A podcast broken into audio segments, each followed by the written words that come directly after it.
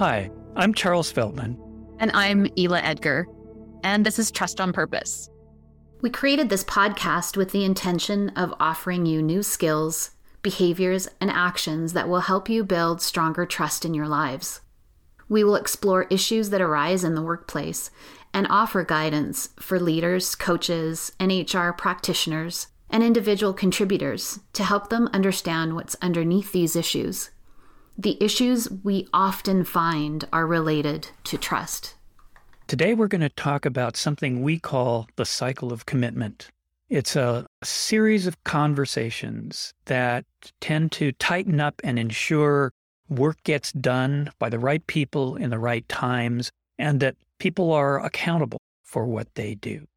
I'd like to start by actually talking a little bit about a team another colleague and I worked with a while back that was struggling with getting things done, getting things out the door. They were a product development team and they were not meeting their commitments that they made to internal customers within the company, which meant that the company in turn was not meeting their commitments to deliver to external customers. And they were actually beginning to lose customers. A lot of angst about this, a lot of stress and worry about what was going to happen and the consequences of all of this. In the middle of this, my colleague and I came in and worked with this team. We very quickly diagnosed that probably the most valuable thing that we could help them with was to teach them this particular process or series of conversations and let them work with it and support them as they did so. We'll tell you how it all came out a little later, but what I want to start with, Ila, is just what are the elements or the different conversations in this cycle? Mm, well, there's quite a few. And I think where we should start is with the request itself. Yeah. There is something that needs to be done. We are either accepting it or assigning it. And are we clear on what that is? Yeah. So that is, in fact, the start of an action process. That's where, when something needs to be done, the whole process starts or should start ideally. What was happening, of course, in this company is people were just making assumptions about who was going to do what, when, and how. Mm-hmm. Or there would be suggestions, or there would be in team meetings, we need to do X, Y, Z. But no one was actually making clear and complete requests of anyone for the most part. While at the one hand, this is the start of a series of action conversations, is also for them the stumbling block that people were not making clear and complete requests of each other. So let me just talk a little bit about what constitutes a clear and complete request. So, Ila, if I want you to, let's say, gather some data about something and analyze it and then bring it back to me and maybe some other people so that we can use it to make a decision. My clear and complete request to you would include, first of all, it'd be clear that I'm asking you. I'm not asking somebody else. I'm not asking, you know, the team. I'm asking you specifically. Ila, will you please do this? Gather the data, analyze it, and report back to us. So that's the first piece. Who it is. And the second piece is what is it that I'm asking for? A third piece that is really critical here is what's the time frame? When do I want this done? Is it tomorrow afternoon? Is it three weeks from now? Is it close of business on Thursday? So be clear with you what I'm asking for. We'll get to what you can do in response to that in a minute, but what I want to do is make it clear what I'm asking for so that you understand what I want. So there's the, I want you to do it. Here in general is what it is I want you to do. Here's the time frame that I'm asking for. And then there's another part here, the fourth part, which is what are my conditions of satisfaction? What will satisfy me that has been done the way I want it to be done? I might say, I'd like the report done as an Excel spreadsheet that we can all see and use and read. I would like you to do a summary of your analysis, one paragraph long, that we can just check in on really quickly, because some of the people won't need all the detail, but I also want the detail there. Now I've given you a clear and complete request, including those basic four elements. And I've done so for the sake of you knowing what you're responding to, because you're going to be the one who's actually taking this on. And so you now have some options in terms of responding. I'll leave it to you. What are responses that you can make? Well, I could say yes. I understand your conditions of satisfaction and I take these on. I commit to fulfilling your request based on your conditions of satisfaction. I could also say, no, I decline. And sometimes what I see is people justifying why they can't which is a whole other topic. I think a powerful no would be a great conversation at a later session, a later episode. The other option I have is to commit to commit. So, Charles, I understand what you're asking me. Can I get back to you by end of day today? I need to check a few things before I let you know my response. And the fourth option we have is to negotiate. I hear your request. I can do this part by this time. Is that doable? Does that work for you? Because I'm not able to do the whole thing. Yeah. So, in other words, a counteroffer that becomes the start of a negotiation, perhaps between the two of us. And this is one of the things that people often kind of struggle with is, well, certainly people struggle with saying no to a boss or any kind of senior management. And in many cases, justifiably. It's not necessarily a good career move to say no to your boss, and maybe never saying no is best. But the counteroffer allows for space of saying, you know, help me with this. I have these things on my plate right now. And at the very least, can you help me prioritize? You've given me these 10 things, and, and so and so over here has given me this, and I've got that going on and on and on. How important is this? Is it okay for me to do just some of it and we could find someone else? Or you know, what are the possibilities? We basically end up in a negotiation and almost in some ways a conversation for possibilities, for doing this, getting it done, that I may end up doing the whole thing, but something else gets taken off my plate or our time is extended out a little bit. But at the end of that conversation, there should be some kind of clear commitment about yes, these are the things that I will do, or this is what I'll do, and this is the time frame I'll do it in, and these are the conditions of satisfaction. Or a clear no, I'm not going to do it. There is another piece in there around having a committed listener. Tell me more. What is that? Well, I see very often in a number of organizations that I work with that a request may be very clear, but it's lobbed over the fence. So it could be a quick hallway conversation where you're very clear in your request, but you haven't confirmed that the person is actually listening. Or you send an email and assume you have acceptance. Or it could be a number of different scenarios like this. So you really want to make sure it's the requestors responsibility to make sure that they have a committed listener. As a crazy example, you know, me hollering down the stairs to the teenager and expecting him to deliver on the request. I don't have a committed listener. His headset's on and he's gaming with his friends. And when I walk downstairs, I shouldn't be disappointed that he didn't do what I asked him to do. I don't have a committed listener. But we miss that part when we're in conversation in organizations we assume that because I've done this, the person has accepted. But you're right, we need that clear indication. Yes, I accept. No, I decline, or whatever the variation might be. Yes, exactly. And I think email is probably the worst part of that or the biggest contributor to that problem. I send you an email and it comes in along with the other 99 emails that you've been getting that day and it falls to the bottom of your list to even read the darn thing let alone actually do anything or send back. One of the things actually that a number of companies I've worked in have had a lot of success with is in the subject line saying request in bold or in, in capital letters so that the recipient of the email knows that in that email is a request and that they're being asked to respond to it. Absolutely. And even putting the timeline. Yeah. Absolutely great way. I think the other tricky thing, just as we're talking about some of this, is the whole concept of should. Mm, tell me more about that.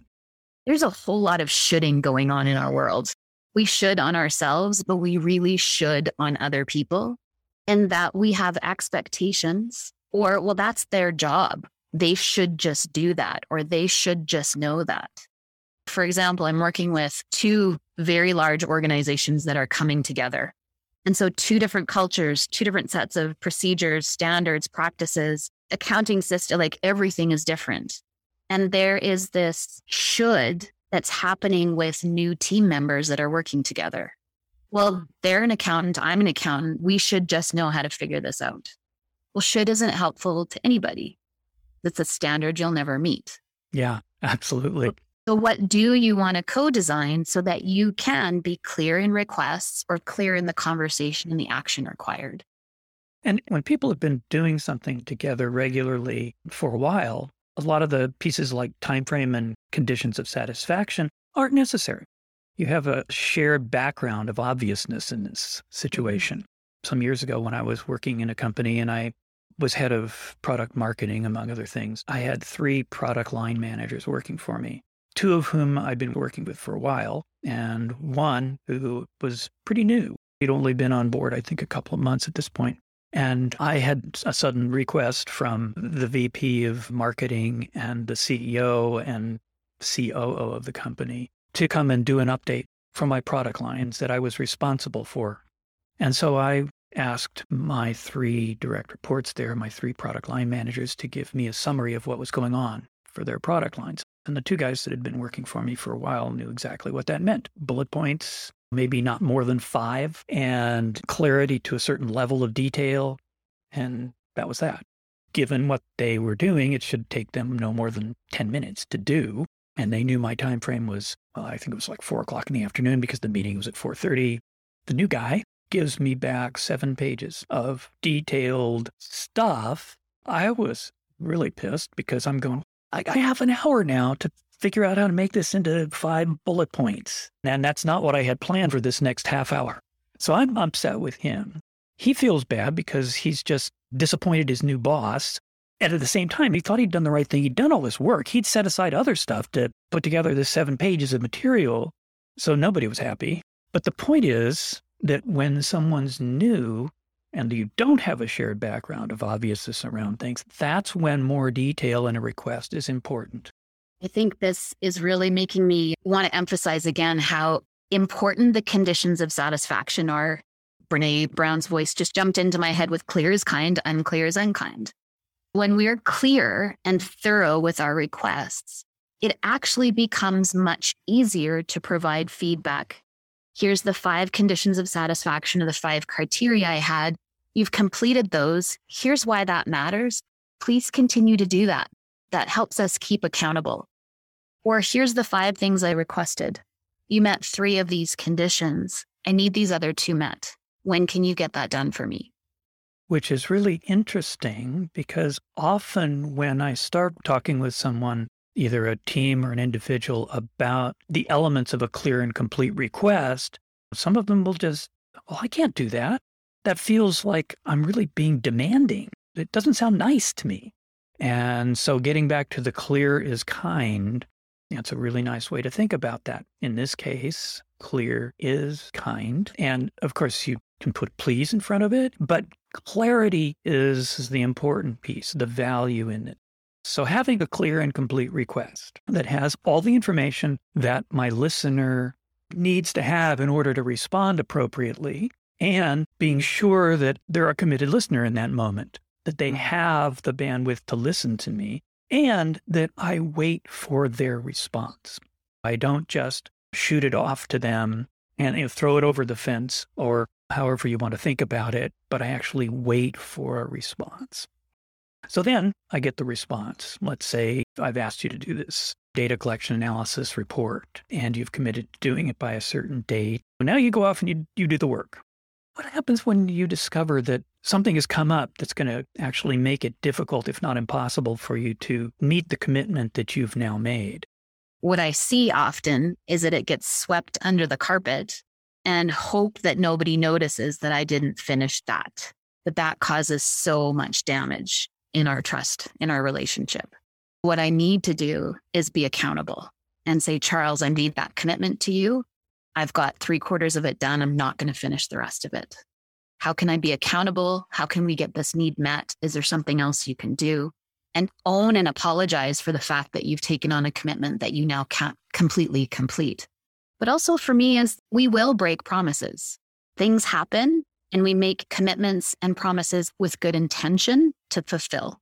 And so to also be kind and gentle in ourselves that these things will happen, but how we take care of them in respect to the relationship and accountability is really the key. Yeah. In fact, from my perspective, an apology isn't even necessary. Things happen. Things happen in work life. The important part is that you let the person know as soon as you know, not waiting because the closer it gets to the time that you're actually supposed to deliver and the less possibility there is to fix it, change it, do something different, the lower trust starts to go down, especially if this happens multiple times. Clearly getting back and canceling and renegotiating the commitment. I can't do it. Let's renegotiate now. What can we do to fix this? I think as we were talking about the clear is kind and unclear is unkind, that when we come from a place of care and commitment to the other person's success. When we're not clear, we're actually not setting them up for success. We're either setting them up for disappointment that they do much more than we actually needed them to do, or that they do much less than we needed them to do. When we come with clear requests from a place of care, because I want you to succeed in this, to me, that changes everything. That's a wonderful observation. That's so true. I also wanted to touch back on the time frame or the due date because I hear this a lot. ASAP is not a time frame because ASAP for you might be way different from ASAP for me in either direction. But again, it's another piece of that clarity that is kind to the other person because it sets them up for success they can say, "Oh God, I can't do that in that time frame. Let's talk about this." Or they can go, "Yeah, okay, that's it. I can do that in that time frame. We'll get it done." Of course, once I get a request and commit to it, then I may have to go off and make other requests of other people. And that's actually one of the values of that commit to commit piece. You might say to me, "Oh, Charles, I need to actually check in with a couple other people to see if I can do this in the time frame you're asking me to do it in. I will get back to you at four this afternoon with an answer. So it's not just I'll get back to you. It's I'll get back to you at a certain time frame so that you know how to proceed. And if you get back to me and you say, based on talking to various people, I can't do that by the time you're asking, that actually allows me to go find someone else to do it. But if you don't do that, I don't even know that I need to look for somebody else to do it because I'm thinking you're going to do it. So now we've got this whole cycle. We're coming around and we've maybe renegotiated at some point to extend the deadline. But now it's time for you to deliver, right? You deliver whatever it is that you're going to deliver, and there's a closing piece, closing the loop or closing the cycle, which so often doesn't happen. You send in your report and you don't know whether it was received, how it was received, any of that stuff, unless I take the time to and it can be as simple as, Ila, thank you. This is what I asked for. You did what I asked you, and thank you, this is perfect. Or this is great. Or thank you, this is 90% of perfect. And that's acceptable at this point. That last conversation, it closes the cycle. And then you can forget about it, and I can forget about it because it's done. And the idea here really is that I can actually forget about it until you come back and deliver. That once you make a commitment, I don't have to worry about chasing you around and wondering if you're getting it done and all of that stuff because the whole point is you've made a commitment. And I know that either somewhere along the line you may come back to me and say there's a problem and we need to address it, or you're just going to deliver on time and with what I need.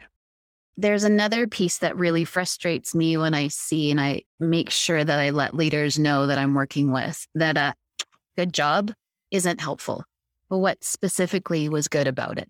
So, hey, Ila, good job on that.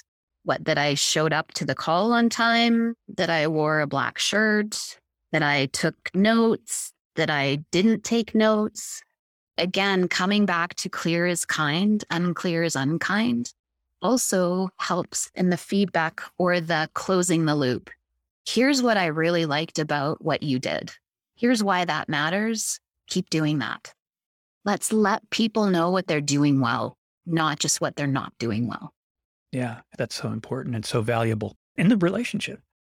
That's the cycle of commitment, those specific conversations and elements of the cycle of commitment, and the value of clarity at every step, including the closing and completion.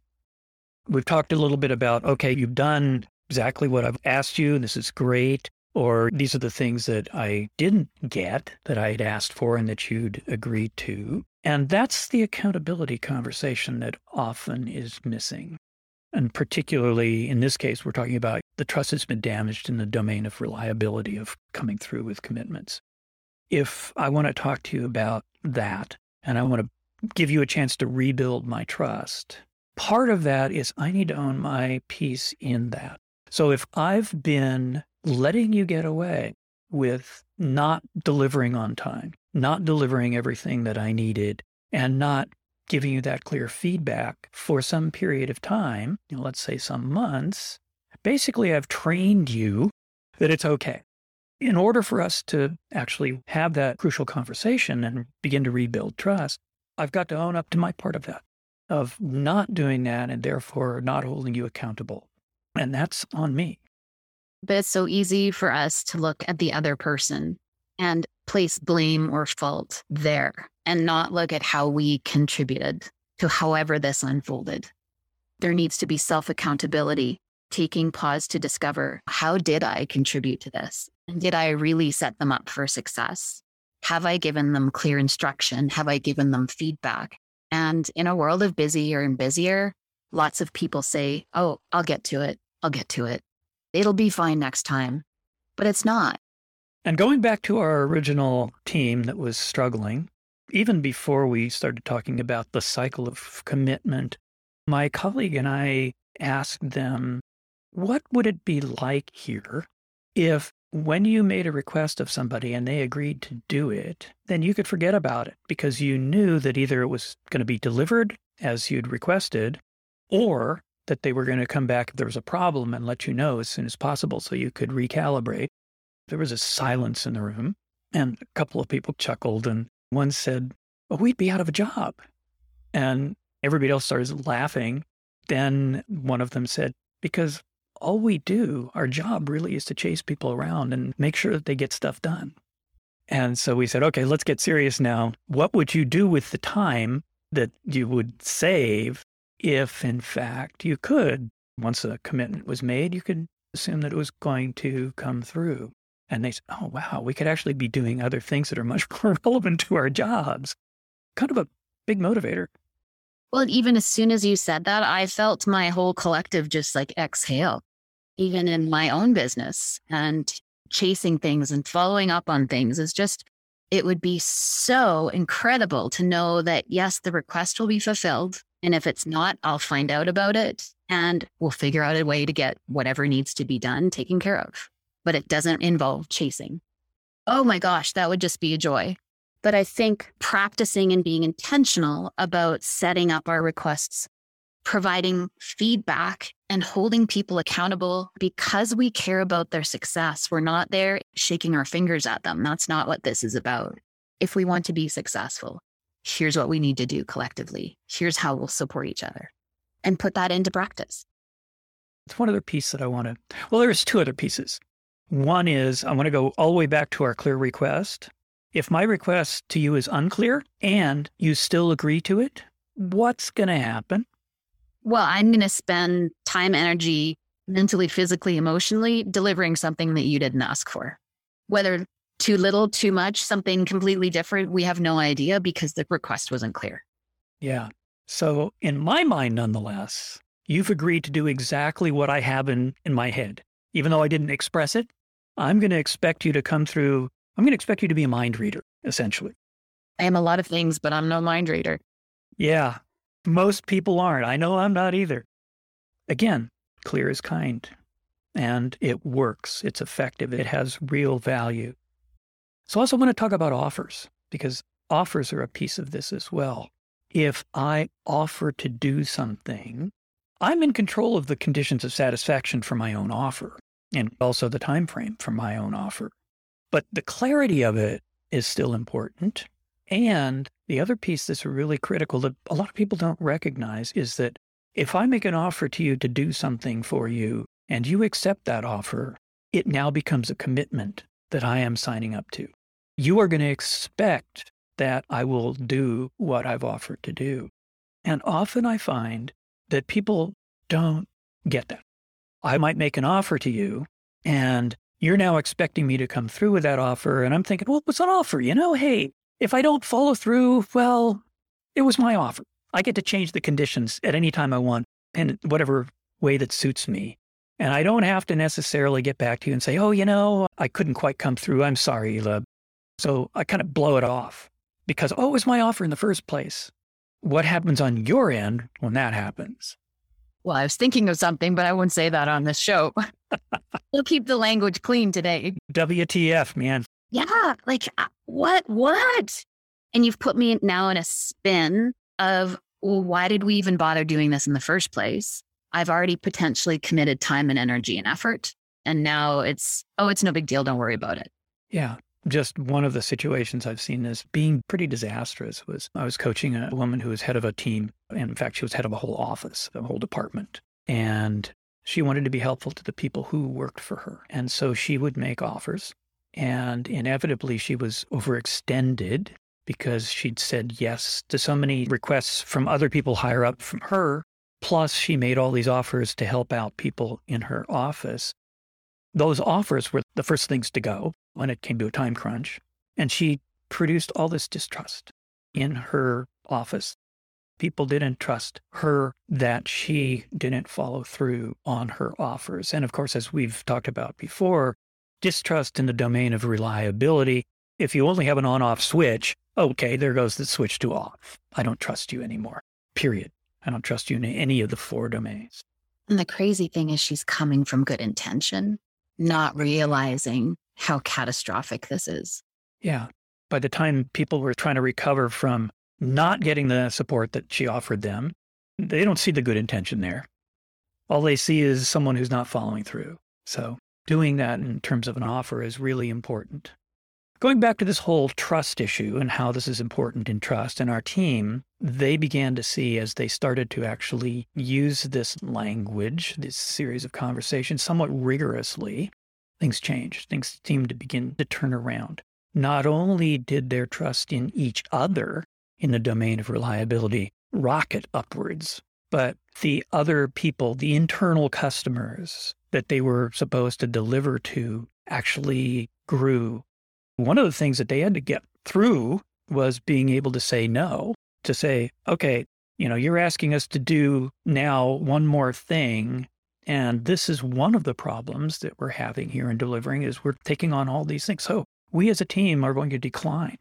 They learned to decline gracefully and clearly when they were being asked. Then also their yeses, because now they could say no, their yeses became much more clear. When I was working with a group yesterday morning, we talked about requests and offers in this cycle. And for me, those are promises, which I hold a promise with much more commitment than I hold that thing that I have to do. And so, yes has become so much more powerful, right? That clarity and commitment becomes so much more committed. Yeah, it's a powerful commitment. And we follow through with those. And so the upshot was that over about a nine month period of time, the team really turned around and started delivering on the commitments that they made internally, which allowed the company to deliver on its commitments externally. The team stopped making commitments that they couldn't fulfill, which was annoying to some people and ultimately rewarding because the company then had to have a little reckoning on what they were trying to do. They became much more successful as a team, as a business unit, and as a company simply because they put this cycle of commitment, this series of conversations into effect rigorously and consistently. This group that I worked with yesterday morning, we did a quick poll on how clear are your requests. So before we let them know any of this, it's just that simple question. Over 60% of them said they don't make clear requests. Our encouragement to all of you listening is be more intentional about your requests. Pay attention, be curious about what your pattern or habits have been. And even if you turn up that dial by 5%, 10%, 15%, start to notice what shifts and changes because of that. Uh, and I would invite you actually to think about any request that you've made recently that did not produce the result that you were asking for. Write down exactly the request you made and in what form. So if you send it in an email, write down or even pull the email up because you probably have it. If you made it, you know, in a phone conversation or a Zoom conversation, bring it up, capture it as best you can, and then look at it and see how clear and how complete it is.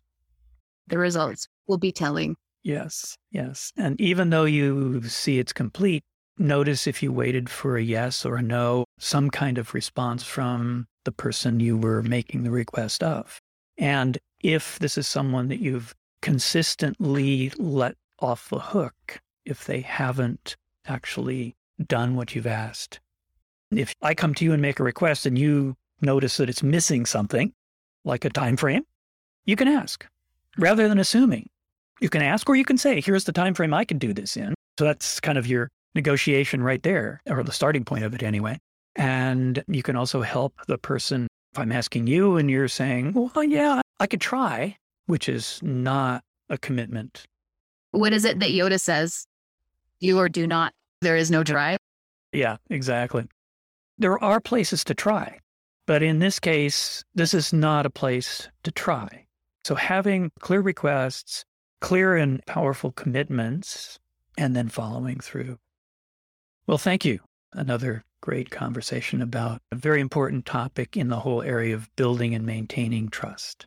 As always, if you are listening to this and you have a question or a concern related to trust in your area of work, or actually anywhere in your life, but particularly in your area of work, please send it to charles at insightcoaching.com. And we will be happy to take it up and have a conversation around it and see where it might take us. Thank you, Ila. Thank you, Charles. We'll see you next time. All right. Bye bye.